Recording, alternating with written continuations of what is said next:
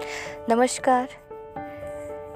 एक छोटी सी कहानी जो आज मैं आप लोगों के साथ शेयर करना चाहती हूँ, ये मुझे बहुत पसंद है और ये मेरे बहुत दिल के करीब है।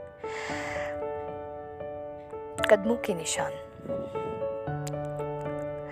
एक रात मैंने एक सपना देखा। मैं समुद्र तट पर ईश्वर के साथ चल रहा था। काले आसमान पर मेरे जीवन के दृश्य उभरे।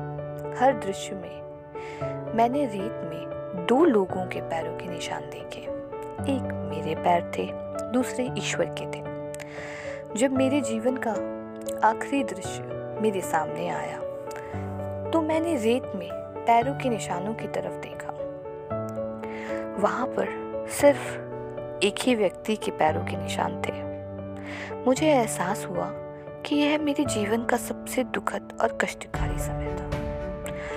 इससे मुझे चिंता हुई और मैंने अपनी दुविधा के बारे में ईश्वर से सवाल पूछ लिया।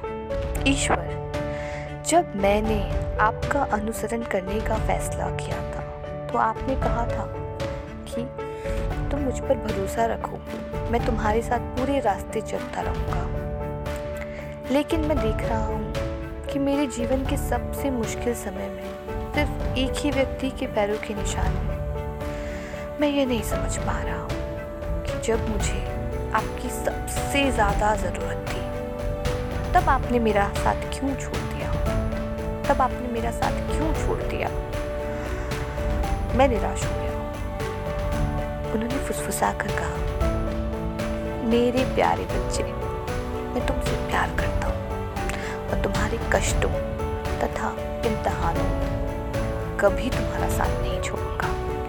जब तुमने सिर्फ़ एक पैर के निशान देखे थे, तब मैं तुम्हें गोद में उठा कर ले जा रहा था। धन्यवाद।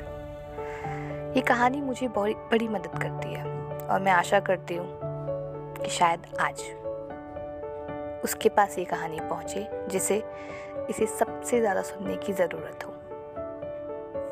Thank you